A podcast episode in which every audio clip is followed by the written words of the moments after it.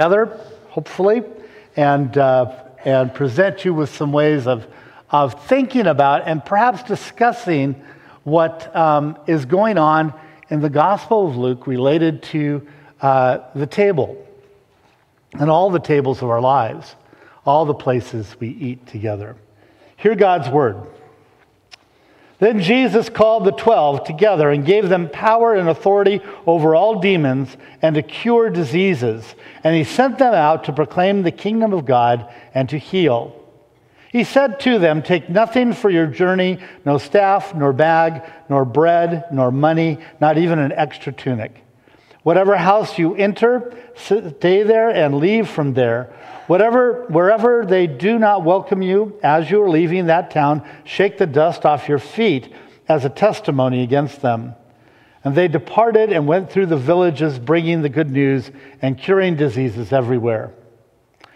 Now, Herod, the ruler, heard about all that had taken place, and he was perplexed, because it was said by some that John had been raised from the dead, by some that Elijah had appeared and by others that one of the ancient prophets had arisen. Maybe the prophet of the Old Testament is considered to be Moses. Herod said, John, uh, I beheaded, but who is this about whom I hear such things? And he tried to see him. On their return, the apostles uh, told Jesus all that they had done. He took them with him and withdrew privately to a city called Bethsaida. When the crowds found out about it, they followed him, and he welcomed them and spoke to them about the kingdom of God and healed those who needed to be cured. The day was drawing to a close, and the twelve came to him and said, Send the crowd away so that they may go into the surrounding villages and countryside to lodge and get provisions for we are here in a deserted place. But Jesus said to them, You give them something to eat. They said, We have no more than five loaves and two fish. Unless we are to go and buy food with all, for all these people. For there were about 5,000, just 5,000 men, along with women and children.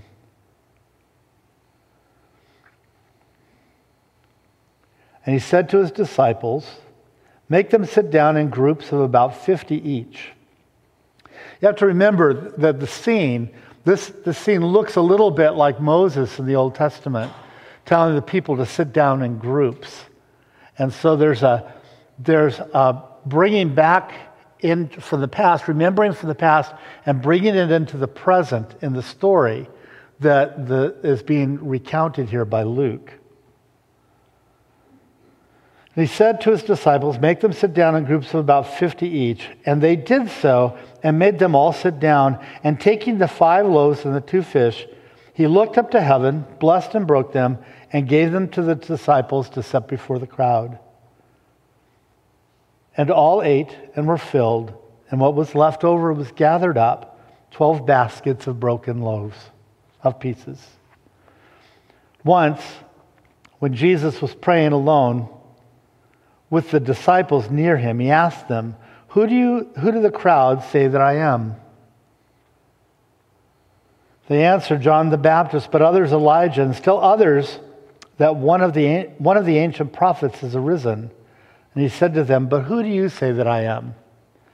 And, G, and Peter responds, The Messiah of God. Pray with me.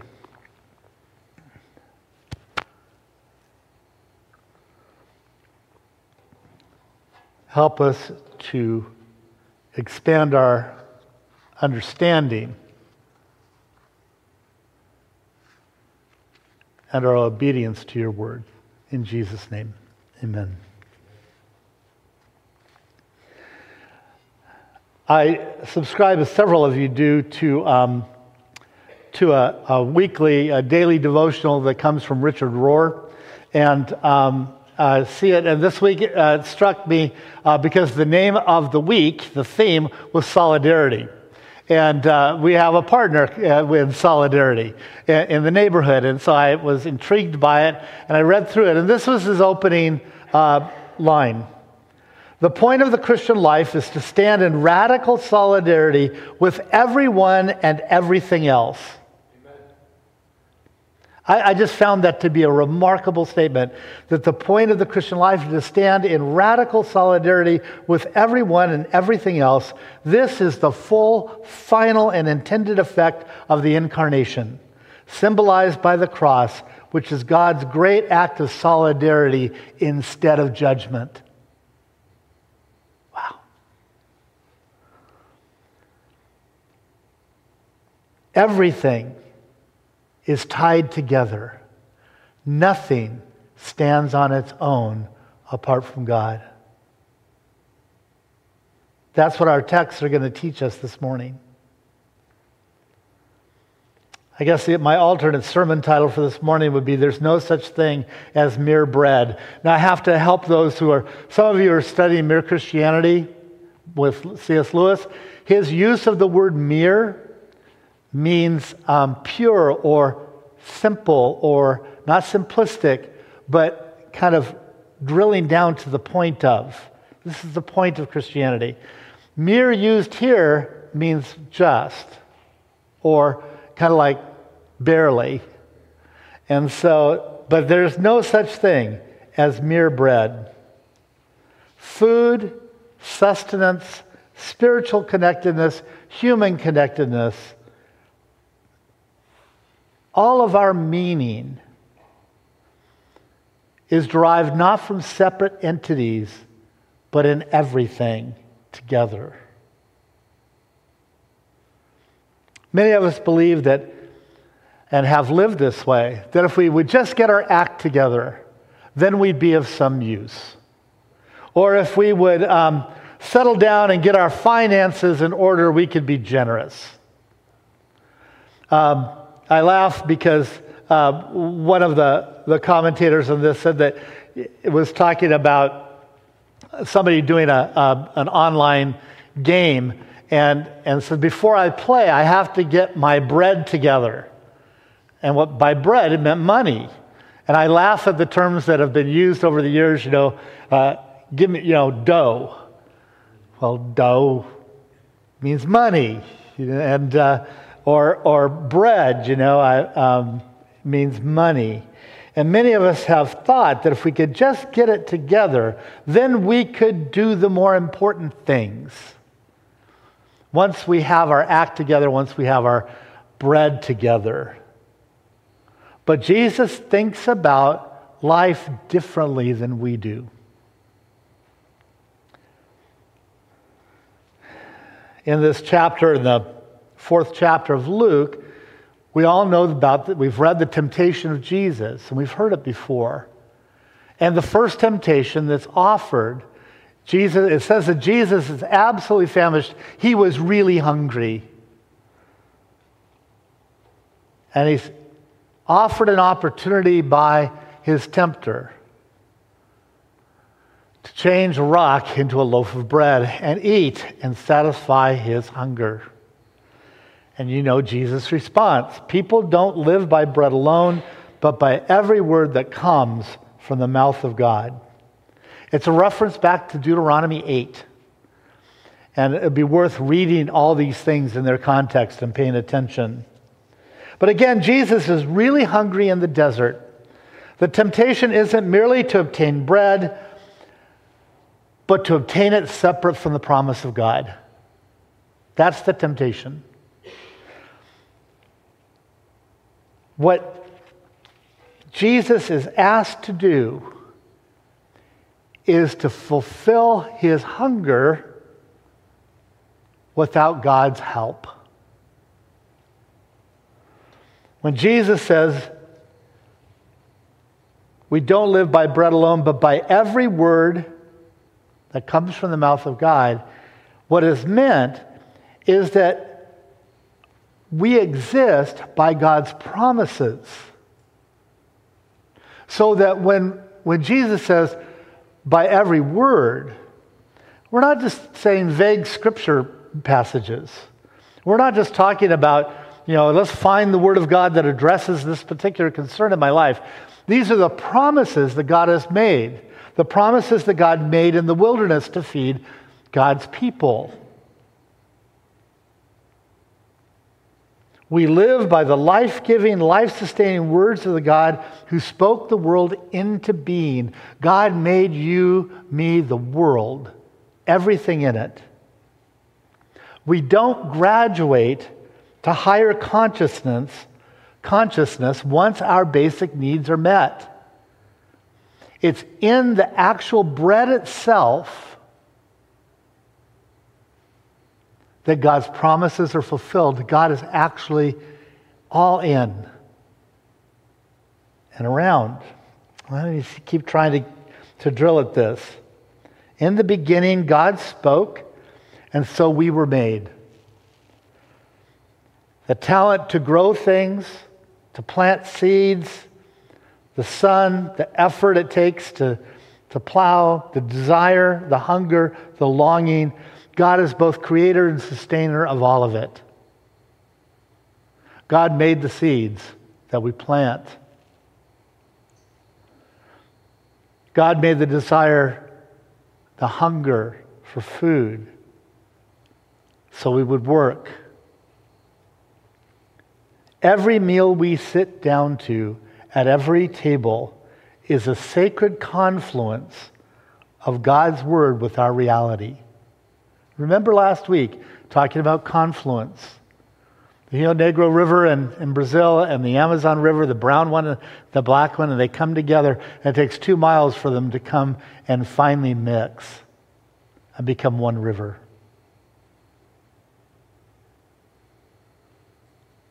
God is both creator and sustainer of, of all things. And you can't separate from the provision God gives you from the spiritual reality of God's presence with you. There's no such thing as mere bread. Our need for food teaches us about our need for God, for God's creation, and God's people, and God's provision. Today, when you go home, and you have lunch or breakfast or brunch or whatever it is that happens, a snack, it's not merely a meal. It is the confluence of God's Word with our reality and need. We have a need to share our table, which is never ours. We have a deep need to share what we've been given because it isn't ours to keep. And in it, God is very present. Our hunger is a representation of our longing for God. And every time your stomach growls, you might just think of that as God trying to get your attention. Our stomachs don't growl enough. So here's a, a table talk question for you. If you have something to write it down, you can. I'll show these to you at the end of, this, of the sermon, but I'll, I'll share them with you now. You're to sit down with a group of people, um, family, whatever, or yourself where in our world do you recognize a preference for mere bread? Where do you recognize that people just want regular old bread, even if it's fancy bread? And they don't want to think about God, they don't want to go any further than that. Where in the world do you see that people simply want mere bread? Or in what ways are you tempted to pursue merely bread. Just a transactional thing. Give me something to eat, I'll give you the money. You don't recognize God in the middle of it. You don't recognize the one who made it. You don't recognize the one who grew it. You know, there are some restaurants you go to and they will make sure to remind you that um, the food that's before you uh, has a history and comes from people that did certain things to bring this to you and, and such and so forth until you eat it. So we don't forget where our sustenance comes from. Where in our world do you recognize a preference for mere bread, or in what ways are you tempted to pursue mere bread? Now, that might be a, uh, two questions you have as Christians. What if you're invited some folks over and you just don't know what they believe about anything? How would you begin thinking about this? You might start by simply asking, What's your favorite kind of food? What do you like to eat? Because in the conversation about food itself, God's in the mix. You've introduced God into it because God is not separate from all that we've been given.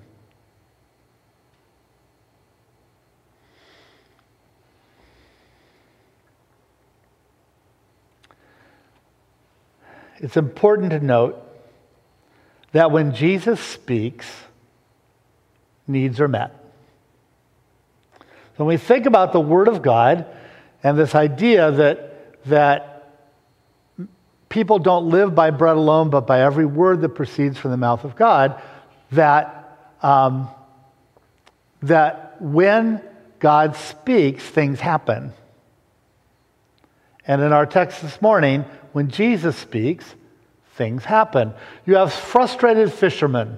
You have Simon, James, John, You've got people there who have fished all night and they're cleaning their nets. Jesus goes down, interrupts their final bit of the workday, starts teaching a crowd of people from one of their boats. And they put out into deeper water after he's finished speaking, and they have this phenomenal catch. There's lots of things we can think about in that catch. But basically, Jesus says, put out your net.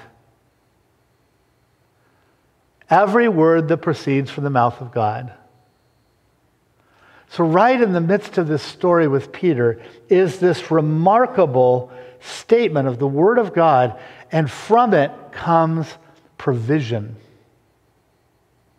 More than enough, more than they could have imagined, more than they can even sell.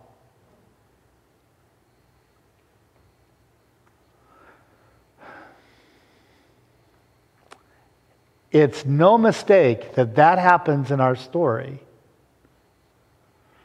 after some other conversations that go on. What's happening is that it's unearned it's unexpected. It's a gift. It's grace in Peter's life, Simon's life at this point. So, what's happening? Simon's understanding of the way things work is starting to be taken apart. So, Simon is beginning to understand that work is no longer something I do and am rewarded for. I worked all day and I got nothing, or all night. And now this person says, put out into deep water and throw my net in, and I get this incredible catch. What in the world's going on? What's happening? What's happening to me? And Simon's world is starting to unravel. Simon's entire relationship to the results of his work is primarily a matter of gift received rather than wages earned. Even when we labor for bread, or in this case, fish, it still comes from the mouth of the Lord.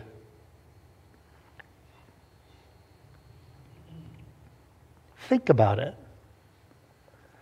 I mean, think about, I, I don't know, think about if you work at Placentia Presbyterian Church and you, you get paid what you get paid, it certainly isn't enough. I mean, it is for me. I'm thinking of all the rest of the people that work here.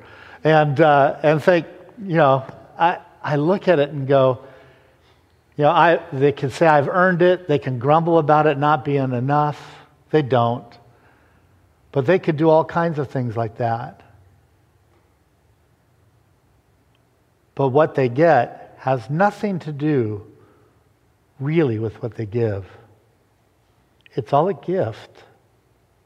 Why?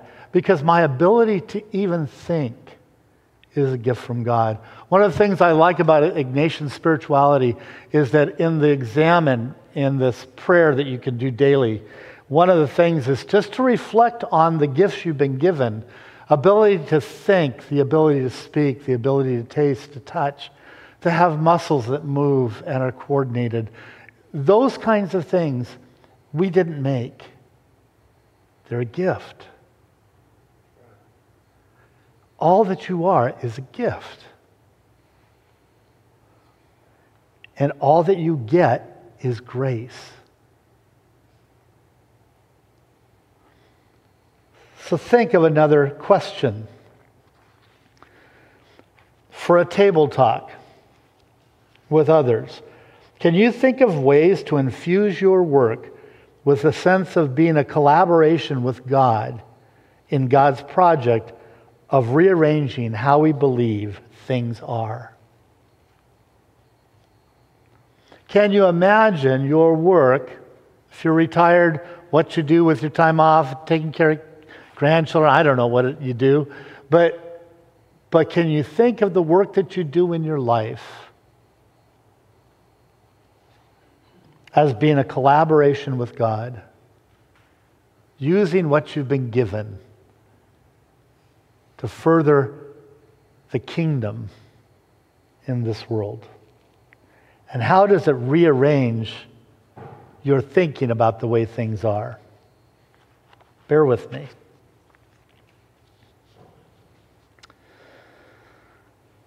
Grossman and Wolf, the people that wrote this book on food and meals in Luke, say this Don't get lost in mere bread. Bread is more than mere bread, it is an invitation to life with God and God's good creation.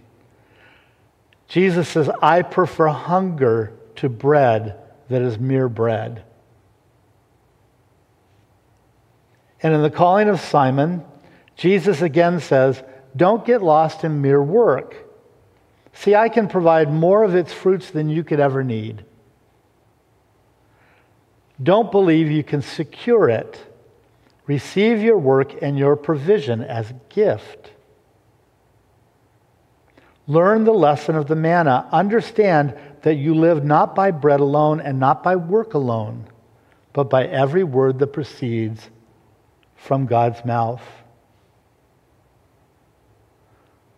What if we actually named the, the gratuity or gratitude of creation and deliberatively built a way of life on it? What if we built a way of life on simply being thankful? I don't know how my life would change. It's not that way at all. But God is intending to dismantle you and me, to take us apart and build us into the people of God we were intended to be.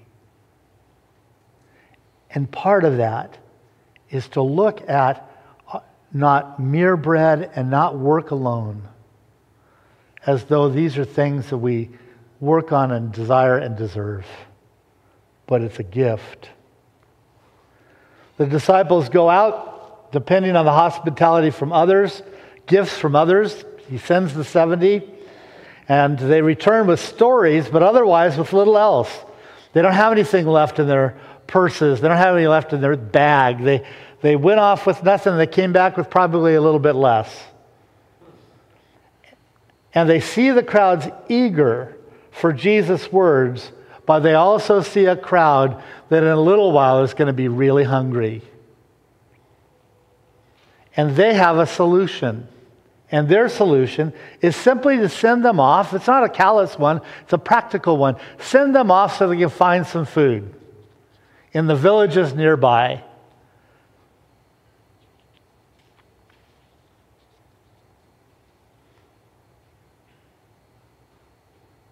They do it as though the word was separate from their action, as though the word of Jesus, you feed them, was separate from what they will do. I'll always remember a, a presentation by Wycliffe Bible translators that is, uh, as they grew and as an organization learned more about their ministries and, and how people hear the gospel, um, the gospel translation work. They said uh, the presentation went something like this it showed a wheelbarrow coming from the field filled with Bibles. And one of the people in the village picks it up and goes, How do you eat a Bible? And uh, it just was so poignant. How can people hear when their stomachs are making so much noise? They're asked to participate in the gift, both receiver and giver, but it doesn't generate from them these disciples are supposed to be both receiver and giver of the gift with Jesus, partners in a sense. All gifts from God, but all people are involved in the sharing of it, whether they know it or not. As we pass our bread on, It's a sign and a foretaste of the kingdom. There's more to life than getting our needs met. We also get to meet other people's needs. So, a question for the table In what ways has God invited you to participate in Jesus' work of announcing the abundance of God's gifts to the world. How are you part of that? How have you been asked to be both receiver and giver of God's good gifts?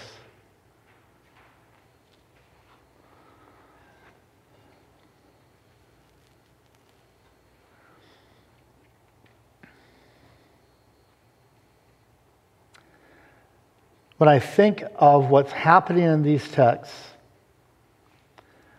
I begin to imagine that my life becomes integrated. And I don't have this fractured sense of who I am. That I'm hungry over here, I'm dissatisfied over there. I feel fulfillment in this space, but over here I feel like an alien.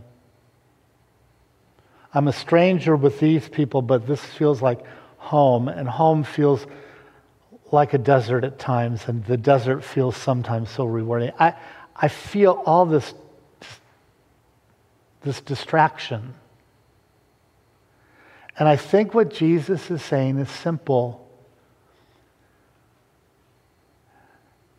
There's no such thing as mere bread. It is an example of how everything is tied together in that loaf before us every month when we take communion. Everything gets tied together in it. Every aspect of your life connects to the other part of it. Every aspect of your work is tied to every other part of your life. Every part of your education is tied to every other part of your life. Every part of what you think is just mundane is tied to God and to each other and to yourself. You are a whole person living in a whole world. And God's trying to get us to undo all this fractured sense of who we are and become whole.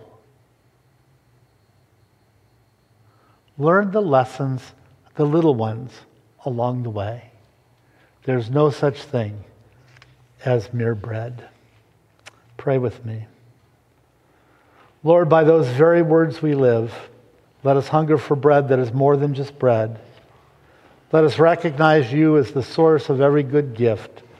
Let us be united with you in every work that we do, and hunger we seek to satisfy.